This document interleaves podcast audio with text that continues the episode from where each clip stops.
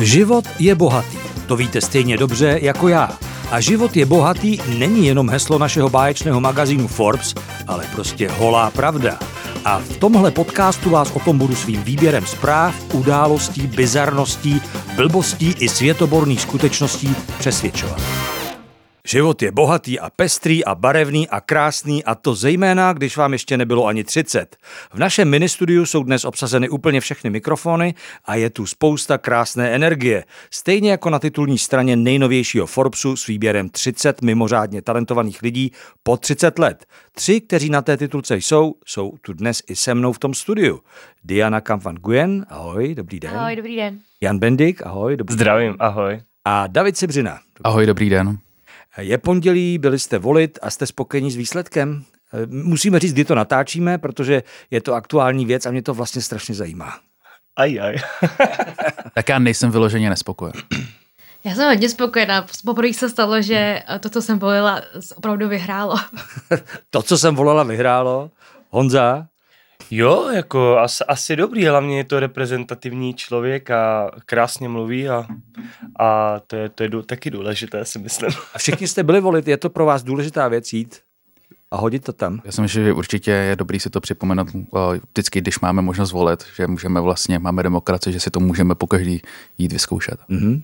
Pro mě je to hodně důležité. Já jsem dostala české občanství až ve 20 letech, i když jsem se tady narodila, protože to není automatický v Čechách. Fakt? Tak to dlouho trvá, jo? No a ono hlavně nebyl žádný jako na to zákon, že já jsem prostě měla větnamský a, a právě, že v českém státě nebylo povolený mít o dvě občanství. Aha. A až od roku prostě když mi bylo 20, uh, tak, eh, tak to bylo povolený, takže jsem si o to zažádala a vlastně to bylo bez problému, protože jsem jenom dokázala, že jsem tady chodila do školy. A takže máš, máte za sebou teď kolik, kolik dvoje volby? Přesně, to ty první volby, právě, že uh, Zeman Schwarzenberg jsem ještě nemohla volit. Aha. A tehdy jsem to brala fakt jako, že mi to hrozně líto, takže teď, když můžu, tak fakt chodím na všechny. Mm-hmm. Honzo, ty jsi pravidelný účastník nebo ne?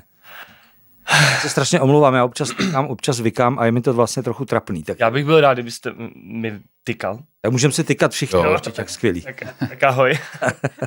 já, tak já pravidelně asi úplně ne, já to na sebe prásknu. Já jsem tenhle rok bohužel nebyl, protože jsem byl uh, v zahraničí, pak jsem tady měl nějakou práci a bohužel jsem to nestihl a mrzí mě to, ale dopadlo to tak, jak to dopadlo, takže já vím, já vím, jsem tak... Musíš se stydět, jako to, právo je i nevolit, to je, to je stejně důležité jako právo volit. Eh, čekáte něco od toho nového prezidenta, nebo jestli něco čekáte?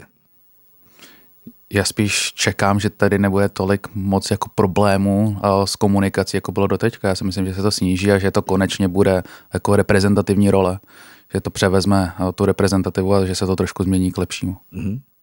No já čekám něco podobného, hlavně to, že se nebudu stydět a nebudu cítit nějakou mezinárodní ostudu, kterou většinou jsem z Miloše Zemana často cítila. Mm, to jsme měli stejně. No, oni řekli úplně to samé, co bych řekl já, takže jo. úplně na stejné. Tak poslední otázka tadyhle z toho eh, okruhu. Co byste dělali vy, kdybyste byli prezidentem? sobotu by vás volili a dneska je pondělí, co byste udělali? Tak já bych se asi zbláznil a asi bych se šel zahrabat do písku. jo, je to jedna z těch pozic, ve kterých bych jako nerad byl. Fakt jo? Já si nemyslím, že uh, bych byl ten správný člověk. Uh, mě ta politika zajímá samozřejmě jako někoho, kdo ji sleduje, ale zároveň se nechci v ní angažovat. Mm. Diano? No mě to také nikdy nenapadlo. Za prvý uh, jsem větnamka, za druhý jsem žena a to jakoby představa, že by větnamka žena byla prezidentkou České republiky je no a proč ne? hodně nereálná, takže tam jsem vůbec nikdy nedošla. No, aspoň teda pro mě je to uh, hodně nereálná myšlenka. Každopádně já, když jsem se dívala na všechny rozhovory uh, s Petrem Pavlem, tak jsem si říkala, že doufám, že se hlavně odpočine, že to je první věc, co udělá. Wow, dobrý, tak, tak snad to poslouchá a, a, a, a splní to. A teď vás možná, já bych vás mohl každýho postupně představit, ale přijde mi to vlastně skoro zbytečný, protože vy to dokážete líp než já, kdo jiný to dokáže líp než vy sami. Kdybyste eh, řekli, kdo jste a co vlastně děláte v krátkosti. A začneme s Davidem, protože ten se dívá, že nechce začít. Um, No, takže já se jmenuji David. ne, já se zabývám uh, nějakou jako implementací virtuální reality do jiných jako medicínských disciplín a uh, ne tak moc jako pro simulátor, jako simulování nějakých uh, jednotlivých scénářů, ale spíš vyloženě pro operační plánování a teď zejména v IKEM uh, na klinice transplantační chirurgie, kde vlastně my jsme schopní vizualizovat data z CT z magnetické rezonance, jak příjemce jater, tak dárce jater, kde vlastně jsme schopni zkoumat nějakou jako kompabilitu mezi těm, tím dárcem a tím pacientem. Eh, překládám si to dobře, že když se chirurg chystá na nějakou operaci, eh, ty mu dokážeš vymodelovat ve virtuální realitě ten orgán, který bude operovat a on si ho může eh, pěkně projít. Přesně tak a já se spíš starám jako ten systém, o vlastně celou tu pipelineu, vlastně od začátku až do konce vlastně se starám o ten, aby ten systém fungoval, ten systém se navrhnul, nějak se rozvíjí. O, lidi, co vyloženě modelují ty, ty, ty data, tak o, to dělají jiní lidé. O, občas to i outsourcujeme, protože těch modelů začíná být hrozně moc. Za posledních roky bylo asi 130. O, takže já se hlavně starám. Že každý o... třetí den máte model nějakého orgánu, jo? Jo, jo třeba právě dneska ráno o, jsou tři, myslím, že tři případy dneska ráno. Vlastně se používá na sále rozšířená realita. Potřeboval jsem uh, mého šéfa, kterému děkuji, že za mě zaskočil, uh, který to tam uh, teď jako šéfuje a uh, připravil to ráno a vlastně myslím, že to bylo na kardiochirurgii, že se vlastně promítají data skrz nějakou jako rozšířenou realitu na toho pacienta. Mm-hmm, tak to je super zajímavé a jenom připomeneme, že ty jsi začínal jako vývojář her a je to tak? Jo, jak já jsem se nikdy do toho moc nedostal. Já jsem studoval nějakou 3D grafiku a nějaké jako výpočetní vědy a potom jsem se k tomu střednul ještě nějakou výpočetní, medici, výpočetní medicínu slash bioengineering, kde jsem se vlastně chtěl vyloženě, jsem věděl, čemu se chci věnovat, že chci se koukat na nějaký jako medical imaging a nějak to transformovat do virtuální reality. Teď je ta chvíle, kdy přestávám rozumět. jak to má Diana, jak by se představila? Uh, já jsem uh, Diana Kamban Nguyen a jsem režisérka, a věnuju se hlavně krátkým anovaným dokumentům, ale teď vyvíjem svůj první celovečerní film. No, to asi všechno. To, to, to všechno. Diana má český holva za krátký film, spoustu dalších ocenění. Eh, její film se promít, ne, promítá, ale můžete ho sklídnout na eh, stránkách The New Yorker a to myslím, že se moc českým tvůrcům nestává, že New Yorker se vezme krátký film a, a promítá ho s velkou story ještě k tomu. Takže to je Diana a Honza? Tak, já jsem Honza Bendíka, věnuju se hudbě, věnuju se um, tvorbě a všechno, co se kolem hudby týče. Taky se věnuju i internetovým seriálům a, a YouTube, YouTube tvorbě, takže tam, tam to je trošičku víc, než, než jenom ten zpěv a ta hudba. No vidíš, já jsem právě myslel, že jenom zpíváš. A co to znamená uh, internetový seriály? My jsme totiž e, přemýšleli nad tím, že vlastně romská komunita má málo kolem sebe jakoby e, seriály, na který by mohli koukat a kde by se mohli stotožnit a vidět tam třeba romský herce. Tak jsme se rozhodli, že, že uděláme seriály, eh, kde budou většina obsazení Aha. právě Romů a nebudou, nebudou mít právě takový ty role, kde jenom třeba teď plácám, třeba jenom takový ty stereotypní role, kde kradou, nebo kde jsou hluční, nebo kde se perou, ale mají takový ty normální role ze života, někdo hraje doktora, někdo hraje prostě takovýhle normální prostě věci a ono to, ono to chytlo úspěch a lidi jsou, lidi jsou na tom závislí, chtějí po nás další díly a další díly, takže těch seriálů tam máme opravdu hodně, náš kanál se jmenuje Romflix, takže je to takový jako... jako Netflix, Romflix, to je hezký. Je to takový pestrobarevný, já jsem rád, že právě i s tou hudbou můžeme dělat právě i tyhle, ty, tyhle ty YouTube tvorby. Možná, že se k tomu ještě dostaneme při dalším kole otázek. Eh, anglosasové mají takovou hezkou otázku, když trochu vázne zábava, anebo když se lidi úplně neznají, to tady neplatí, ale stejně ta otázka mi přijde docela dobrá. What makes you busy right now? Co teď děláte? Co, co vás zaměstnává zrovna teďka? Uh, tak já jsem momentálně ještě v, jakoby v, skoro v posledním ročníku na, na doktorátu a takže se hlavně snažím to dokončit. Jo. A je občas, když člověk přitom pracuje, tak vždycky občas těžkou jako hledat tu motivaci, že člověk za to nedostává moc peněz, musí se do toho jako ponořit, takže vždycky těžko jako najít tu motivaci, ale zároveň se mi tak jako podařilo uh, přejmout ten projekt, co děláme, co děláme v Anglii, trochu jako sem, aby jsme mohli jako rozšířit kapacity a snažit vlastně nabízet um, nějaké jako naše služby a naše jako řešení i jako jiným českým nemocnicím a zaměřit se, že chce něco jiného, než děláme. Mm-hmm. To znamená, ty teďka dokončuješ školu v Sheffieldu? O, v Duremu. Duremu, v Sheffieldu jsi byl, v Duremu. A e, to, znamená, že si ještě ne, nedokážeš dobře vydělat s tím, co umíš, s tím, co si popsal, čemu jsme nerozuměli. Ne, tak já si určitě jako nestěžu, ale o, co se týče, tak já mám nějaký jako rozdělený čas mezi nějaký jako vyloženě jako aktivity, jako práce a mezi to studium a samozřejmě mám nějaký stipendium, ale to stipendium je takový jako střídmý, zároveň si člověk platí jak nájem tady, tak tam. Mm-hmm. Uh, ale uh, jako nestěžuju se. Víš, co budeš dělat potom, až to skončíš teda? Jo, jo, jo, tak my máme už nějaký plány, vlastně, že, bys, že se ten, ten tým jako samotný rozroste, že vlastně budeme nabízet. Ten tým, je v IKEMu. Přesně tak, že se to, že se to bude rozrůstat. Máme nějaký taky partnery v zahraničí, se kterými jsme to dál navazovali a rozvíjeli spolupráci a ten zájem o to je čím dál tím větší. Mm-hmm. Je, je to vlastně, jestli to taky dobře chápu, jedna z nejpokročilejších aplikací v Evropě nebo na celém světě. Když se to ta aplikace jako samotná je hrozně hloupá. Jo, ale jde ve výsledku o ten systém jako samotný, vlastně nastavit si nějaký ten protokol, ten proces, aby to jelo. O, třeba jsou tady nějaké jako komerčnější řešení, které jsou podstatně vyspělejší, ale ve výsledku na to chirurga to má jako hrozně moc nároku a ten chirurg s tím nechce pracovat. Naše aplikace je vyloženě navržená tak, aby s ním mohl pracovat kdokoliv. Když vám to teď vysvětlím, tak za 15 minut budete celkově jako vědět, co máte dělat. Jo, tak to jsem teda zvědavý. a taky. Diano, co, co tebe zaměstnává teď? No já se přiznám, že mám teď takový docela prázdný období. Ty jedeš na hory, pojďme to říct no, jako otevřeně tak. za chvilku. Já jedu jako by tady na pěti na hory, ale hlavně uh, jsem měla minulý rok docela náročný a ještě k tomu pracuji jako freelancer, což znamená, že prostě jakoby čekám, že se mi někdo ozve a dělám zakázky a ne ne vždycky všechno přímo, že o tom docela hodně přemýšlím a teď mám zrovna takový období, že nic nemám a vlastně pracuji jenom na, na, na svém celovečerním filmu, který jako píšu. A můžeš prozradit, o čem to bude? Nebo ještě se bojíš? Já už jsem to trochu prozradila v tom rozhovoru, co Aha. je Forbes. Eh, a i tak, když jsem to potom poslala na autorizaci svojí producence, tak jsme to museli ještě trošku jakoby zkrátit, aby tam toho nebylo tolik. Takže takže co to bude? Takže já si můžu vlastně říct jenom to, co tam je. No, takže? Uh, no, je to o, o mladý ženě ve věku 23 let, která právě má české a větnamské občanství, jak jsem o tom mluvila, která dostane nabídku ke sňatku, k domluvenému sňatku z Větnamu a ten celý film je o dilematu, jestli vlastně se podřídit nějakému tlaku z rodiny a zároveň um, vlastně mít k tomu nějaký peníze na investování do své vlastní budoucnosti mm-hmm.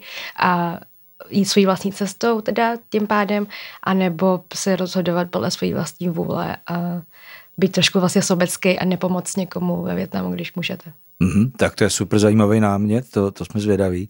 Honzo, what makes you busy right now? Krásný, wow. wow, hodně štěstí. Uh, mě, tak uh, samozřejmě spoustu koncertů, který, který mývám a jezdím, plus nějaký natáčení ve studiu práce, ale hlavně, hlavně jakoby velký, velký přípravy na můj velký koncert ve Foru Karlín. Mm-hmm. Ten je kdy? Ten je 25. února. 27 dní ode dneška. Dejte pokoj, teď mi je špatně úplně.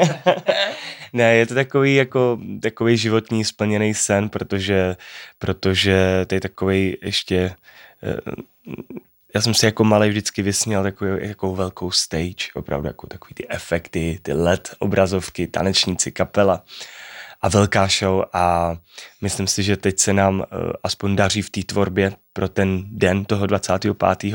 Takže kolem jsou samý tréninky, teďka nás čeká spoustu práce ve studiu, zkoušky s kapelou, takže, takže není to úplně jednoduchý pro mě teďka ale časově, ale hrozně se na to těším a zároveň mi je na zvracení. Jsi z toho nervo, máte vyprodáno, už to ještě, ještě je dost času, takže asi vyprodáno ještě nebude. No ještě je dost času, ale dole myslím si, že už jsou pár lístků na stání ještě na, na prodej, takže pokud bych někdo chtěl, tak ať určitě dorazí, ale máme prakticky, prakticky vyprodáno, takže... Super, tak gratulujeme, to je velká věc a, a nebuď nervózní, myslím, že to zvládneš dobře. To je... Můžu mě jste zvaný, když budete chtít si zatrsat. máš outfitu? No, to se mě ale spousta lidí ptá a mám dohromady tři outfity. Možná jsem teďka prozradil něco, co jsem neměl, ale nevadí. Třeba tady bude příští rok zase mluvit o tom, jak mu je na zvracení před Outu Arenou. Jo, tak. No jasně, jak, no to už je, ale to je skok sice mezi Forum Karlín a Outu Arenou, ale zase to tak velký rozdíl není nakonec. No, tak jakoby... V, v, počtu lidí, jo. Počtu lidí, ano, ale v té show asi ne, jakoby tam bych chtěl mít teda monstrózní stage a trošku jiný efekty, než jako v tom Foru Karlín, ale jako why not, proč ne? Hele, máte něk- takovýhle sen taky? E, nějaký takhle zhmotnitelný, že mít velkou stage a o arénu? Ty jo.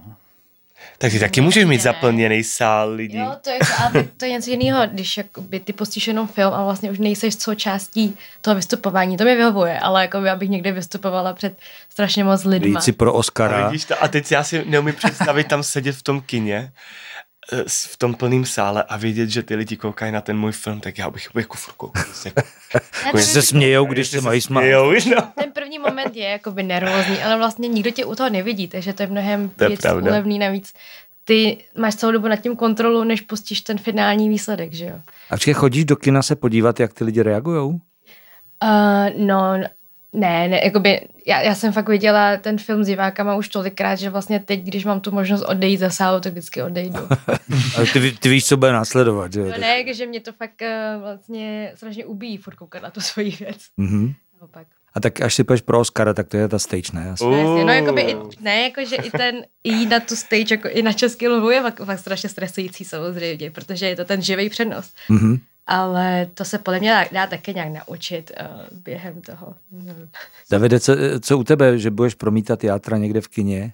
Ne, tak my občas máme nějaký konferenci, že jo? a teď jsme právě submitovali paper na jednu jako z větších konferencích tady v Evropě a a většinou, když mám teda jakoby tu studii vlastně jde skrz nějakou to vlastně recenzované řízení, tak vy musíte tu práci jako přednášet na té konferenci a mě jako jenom to samotný, že to streamovaný je tam, já nevím, tři tisíce lidí nebo dva tisíce lidí, jako docela už to stresuje. Mně stačí teď, že uh, jednou za čas máme nějaký konference třeba v IKEMu nebo uh, v Anglii a nevím, na streamu je třeba 150 lidí a já už jsem úplně jako... já už, už jsem jako nervózní z toho. Že A, byste se Honzovi měli chodit učit, jako jak, jaký to No je ne, ke mně vůbec, já jsem strašný s, nej- s, stroj na stres. u nás je právě nejhorší, že vlastně potom, co člověk skočí s nějakou jako prezentací, s nějakým hrozně jako velkým, hlavně to většinou má hrozně moc slajdů a člověk se bojí, že se někde zasekne, tak potom přijdou otázky a většinou všichni ty lidi vás chtějí jako z, ne zničit, jo, ale Zkoušej, zkoušej ti. No, zkouš, zkoušej to dost, no. Hlavně je to jako samozřejmě konkurence, tak vás snaží na něčem jako dostat a dát vám nějakou otázku, na kterou nebudete vědět odpověď. A je to jako hodně jako toxický prostředí občas. Tak ale tak tady to je, tady to není žádná konference, tady to je v pohodě. Obrátíme list, eh, vám ještě nebylo 30, a Česku je 30 letos, 1. ledna. Jaká je to pro vás země? Je to země, kde se dá dobře žít pro vás? Já si myslím, že určitě ano. Já si myslím, že za tu dobu, nebo za posledních těch, uh, za tu dobu, co jsem jako procesoval jinde, tak já si myslím, že to bylo, že se tady žije lépe než ve většině zemí na světě. Jo? Já bych to taky, já tohle to můžu taky potvrdit. A pokaždý, když někam jdu do zahraničí a vidím ty velký rozdíly, tak se vždycky hrozně rád vracím domů, sem do Čech, protože s- já, já nevím, jako máš pravdu. Takže já bych řekl úplně to samý. Diano, taky tak? Jo, já musím přiznat, že se sem taky hodně ráda vracím, uh, ale myslím si, že, mm, že to hodně dělá ta Praha, a že se Česká republika hodně posunula. Nebo aspoň já, co vnímám, když jsem vyrůstala prostě v 90. letech v malom městě, tak eh, to byl velký rozdíl na to třeba, jak, eh, jak se vnímal někdo prostě jiný rasy než třeba teď. Hmm. A myslím si, že eh, má česká společnost dost nakročeno k tomu být mnohem otevřenější jakoby vůči nějakým ro- rozdílnostem, ale že to takhle možná úplně nebylo třeba v porovnání právě s jinýma západníma zeměma, právě kvůli tomu, že um, neměli vlastně víc těch uh, menšin. No, Česko je taková jako hodně homogenní, stejnorodá společnost, že jo, není moc barevná, když to řeknu takhle eh, přeneseně. Ty máš větnamský kořeny, Diano, eh, Honza je Rom. Vnímáte rasismus v české společnosti? Chci začít? Um, no, teď už jako málo kdy, musím říct. A vlastně vždycky, když uh, jo, když se mi to nějak stane, že to nějak vnímám, tak jsem z toho hrozně překvapená, protože na to vždycky za, už jako na to za- zapomínám. V tom Chebu to bývalo horší? Myslím, že v tom dětství uh, to bylo o dost horší, že jsem fakt vnímala, že jsem prostě jiná. Což si myslím, že není dobrý pro dítě takhle vnímat, mm. že vypadá jinak. Um, ale je, myslím si, že je to fakt, uh, se to jenom lepší a dnešní děti to snad takhle ne, nevnímají, ale nevím, no.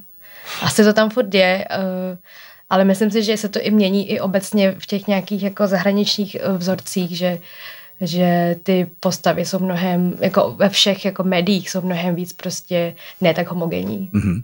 Honzo? U mě, já to mám dost podobný.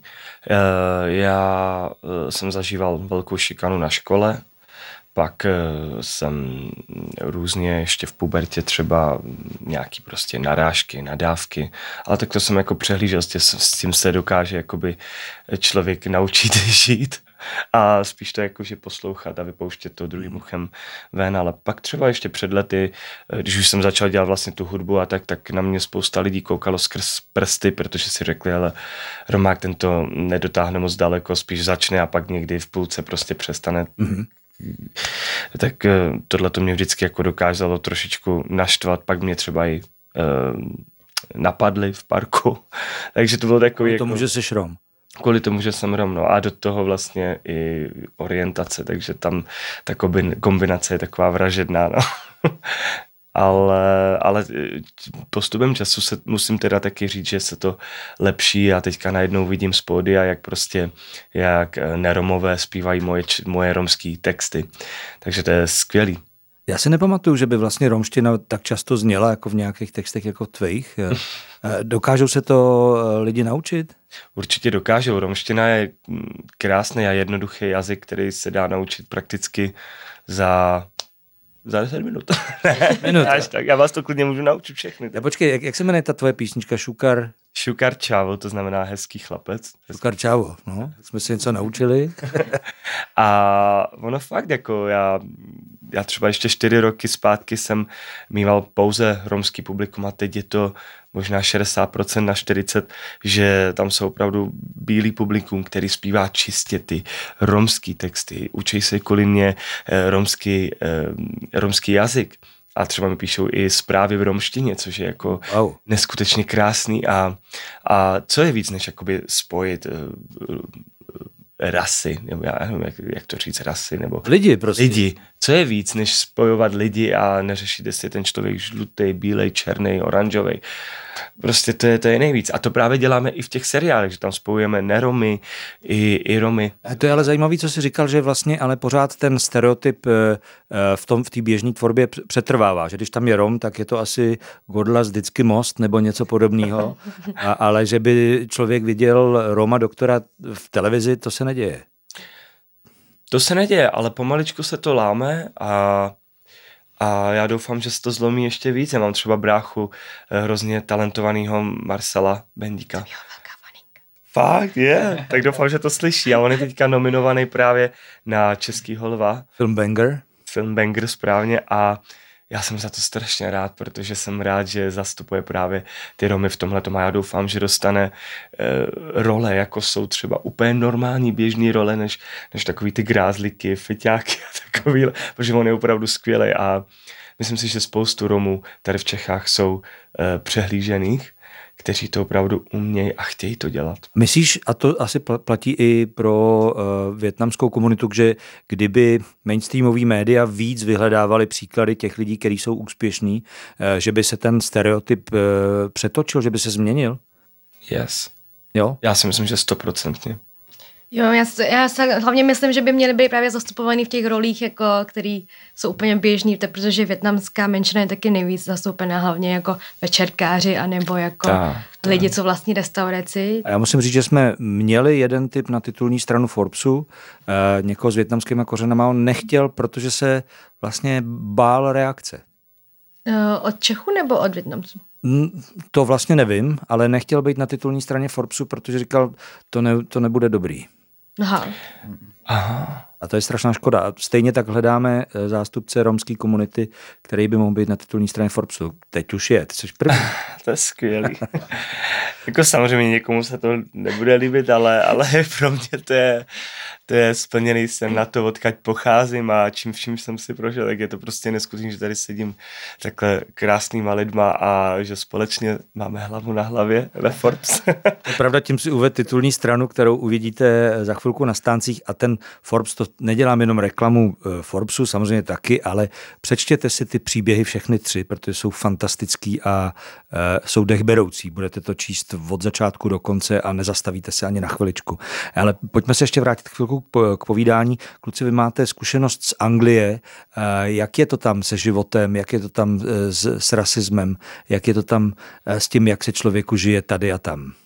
Já když jsem žil Vlastně ti nevadí, že začnu. Já jsem žil dlouho v Liverpoolu a tam tam jsem žádný rasismus vůbec jako nepoctil, protože hmm. jelikož tam bydlejí spousta uh, různorodých uh, národů a uh, lidí, takže tam to lidi až tak neřeší. Tam spíš bylo takový nebezpečný spíš jít ven, když zrovna se konal nějaký zápas fotbalový, tak to bylo, tam šlo o ty hooligans a takový ty, ty typy gengu, který řešili fotbal a třeba jste se jim nelíbila, dal vám prostě přes hubu. a tak tam to bylo takový jako takový nebezpečný v tomhle, ale že bych jako pocitoval rasismus, to v žádném hmm. případě. Já musím říct to samý. Já jsem vlastně nepocí, nezaznamenal jsem žádnou jako známku rasismu. Spíš, já bych řekl, že tam se ta společnost dělí než spíš jako rasou, tak uh, nějakou jako třídou, prostě vyšší, Sociálně, nižší, no. přesně hmm. tak, vyšší, nižší třída. Že by tam, na tebe někdo koukal divně, že jsi z Česka?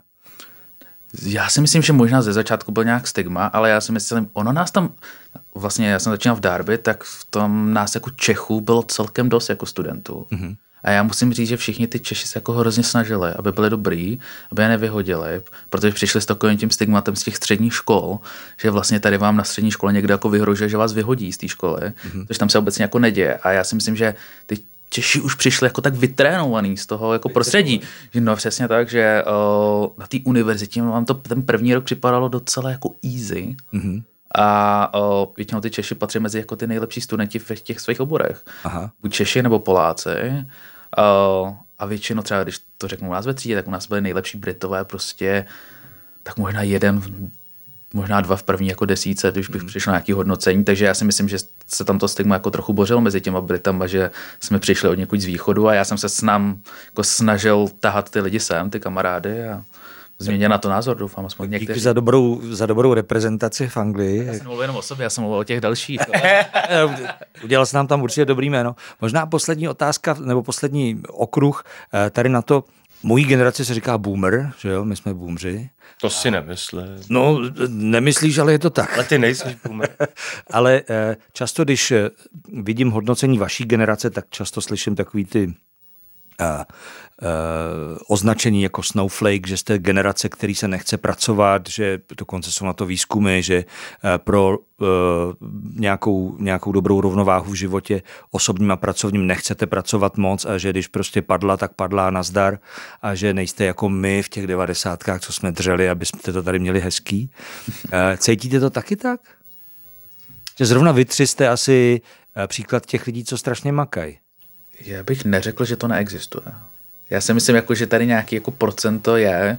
Neřekl bych, že je to tak jako široký problém. Já si myslím, že dnešní studenti, a já upřímně, já to docela podporu, že uh, aby se vyloženě jako zaměřili na to studium vlastní, aby vlastně se v tom uh, jako, fakt se dokázali něco naučit, než dělat jako dvě, tři bokovky během, během toho studia. Uh, to je tak, tak vlastně to bylo v té Anglii, že oni si většinou jako nepřáli, aby jsme chodili pracovat, což jako pro všechny nás jako Čechy, my jsme všichni museli, protože tam bylo tak jako strašně draho a hlavně my, my jsme dostali nějakou tenkrát studentskou půjčku jako na to, na to školní, ale ne na, na život, takže to jsem musel platit. A, ale zároveň by si člověk jako podstatně lépe učil, kdyby nemusel dělat všechny ty pokoje. Mm-hmm. Ale e, vidíš to tak, že tvoje generace jako je možná míň tlačí na pilu, že se jí tolik nechce makat? Někteří jedinci asi bych řekl, že jo. Ne, neřekl bych, že... Generalizace. Neřekl bych, že je to jako 50% celé generace, řekl bych, že prostě nějakých 10 možná. Mm. Diano? No, pro mě je spíš otázka, jestli, se, jestli bychom to měli, měli nazývat, že se jim nechce makat, ale jestli to není spíš o tom, že se třeba tato generace chce být i soustředit na nějaký jakoby uh, svoje věci, vlastní jiný věci. Prostě volno a uh, prostě nějaký well-being, vlastně takový to, mně přijde jako vlastně dobře nebýt furt tak výkonný. Mm-hmm. vím, že to zní mm-hmm. absurdně, když jsme tady my tři jako ve Forbes, to znamená, že asi my jakoby v něčem výkonný jsme, ale myslím si, že je prostě zdraví jakoby investovat i do svého jakoby volna. Mm-hmm. A jestli se to, já jsem ani nevěděla, co to říká o naší generaci, jenom jsem myslela, že, že se říká, že jsme takový jakoby ztracený obecně, mm-hmm. uh, že nevíme, co se životem a tak, ale nevěděla jsem, že se Snowflake, no, prostě no? jako hned roztajete, když uh, je trošku nepohoda. Jo, no, to si zase taky nemyslím. Myslím si, že to strašně záleží, ale přijde mi dobře, že nejsme až příliš tak jakoby soustředěný na ten na práci. Uh, výkon a na ten úspěch. Mm-hmm. Honzo? Hmm. Já bych to řekl podobně jako Diana, protože ona eh, tam řekla právě to, že on člověk nad sebou pořád přemýšlí, co by mohl dělat v životě a najednou se zastaví a, a, a, a tolik na to jako až tak, až tak nespěchá. No. A já jsem to měl teda podobně asi v 18 nebo v 19 a zastavil jsem se na dost dlouho až do té doby, dokud jsem neměl na nájem. takže, takže pak jsem najednou jakoby potkal správného člověka na správném místě a, a pak to šlo tak nějak kruček po kručku. No, on se ten člověk asi má, by, by měl nějak najít, eh, než aby pak v životě dělal eh, nějakou, udělal nějakou chybu a dělal to, co ho nebaví a byl by pak celý život spruzelej. Mm-hmm. Takže radši prostě se zastaví, radši bude bez peněz chvíli, ale třeba to jednou přijde. A když to nepřijde, tak hold prostě si bude muset najít práci, která ho uživí. Já bych možná řekl, že taky otázka jako motivace těch lidí. Ne, že vyloženě, že si nechce pracovat, ale momentálně procházíme nějakou jako krizí a obecně, když se člověk podívá třeba, nevím, na cenu bytu, na cenu nemovitostí hmm. a tak dále. Myslím, že to nemá cenu, že stejně na to přesně. Že přesně na to nevydělá. Člověk může vydělávat prostě 150 tisíc, 200 tisíc měsíčně a stejně na, na tu hypotéku jako dneska skoro nedošáhne sám. Hmm. Přesně tak. O, tak si myslím, že o, si říkají, jo, tak bůbři nám to ukradli, taky budeme za to. Hmm.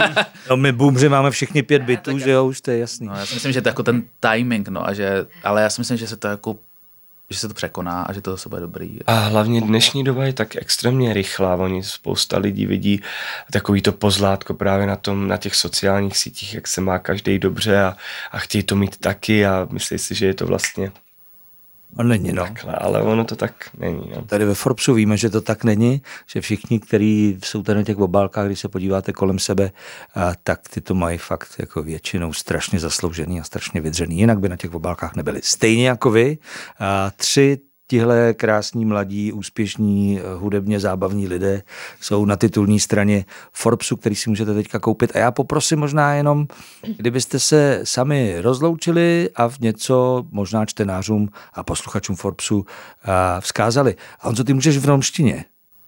My nebudeme vědět, co si řek, ale budeme doufat, že to, bude, že to, je, že to je hezký. Jak jste tady o tom mluvil, mají vytřískly slzy v oči. Nevím proč, ale prostě jsem z toho tak dojatý. Já, já asi nemám ten kačas myslet na romštinu, ale paní Kera v Tumenge, váš Savoro a Kamavtut. Savore. No, Řekl jsem, že všem děkuju za všechno a že všechny miluju. Uh, děkujeme za poslech, jestli jste došli až sem, tak uh, jsme moc rádi. Já jsem taky moc rád za zájem a za všechno a tady s Forbesem bylo to skvělé se tady se všema lidma potkat a děkuji všem, co se na tohle podívali. To bylo uh, úplně speciální vydání uh, podcastu Život je bohatý se třemi lidmi z titulní strany Diana Kamfan Guyen, Jan Bendik a David Sivřina. Díky pěkně. Já děkuji. My děkujeme. děkujeme. Tak to byl Život je bohatý, neželte, že už vám není po 30, mějte se dobře a víte co, něco pro to dělejte.